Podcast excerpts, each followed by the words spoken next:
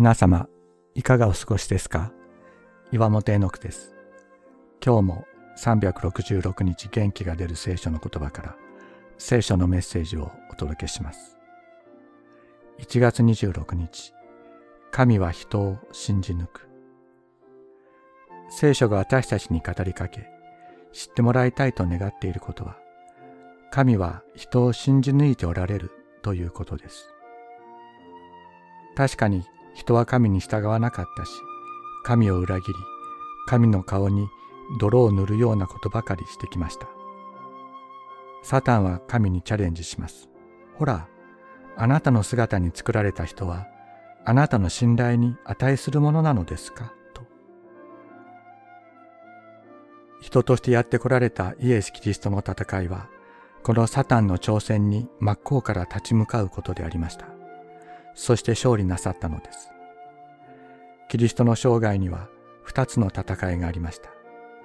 一つはご自分が神に信頼される者としての生涯を全うすることであり、もう一つはご自分の弟子を信じ抜くということです。キリストの十字架を前に弟子たちは逃げていきますが、キリストはその弟子たちを信じ抜かれました。神の愛は人を信じ抜く。その愛が真を失った弟子たちを立ち上がらせたのです。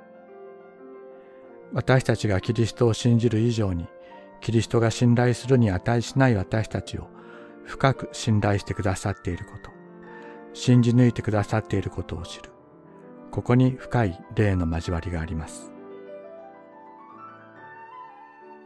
シモン、シモン、見なさい。サタンがあなたを麦のようにふるいにかけることを願って聞き届けられました。しかし私はあなたのためにあなたの信仰がなくならないように祈りました。ですから、あなたは立ち直ったら、兄弟たちを力づけてやりなさい。ルカの福音書22章31から32節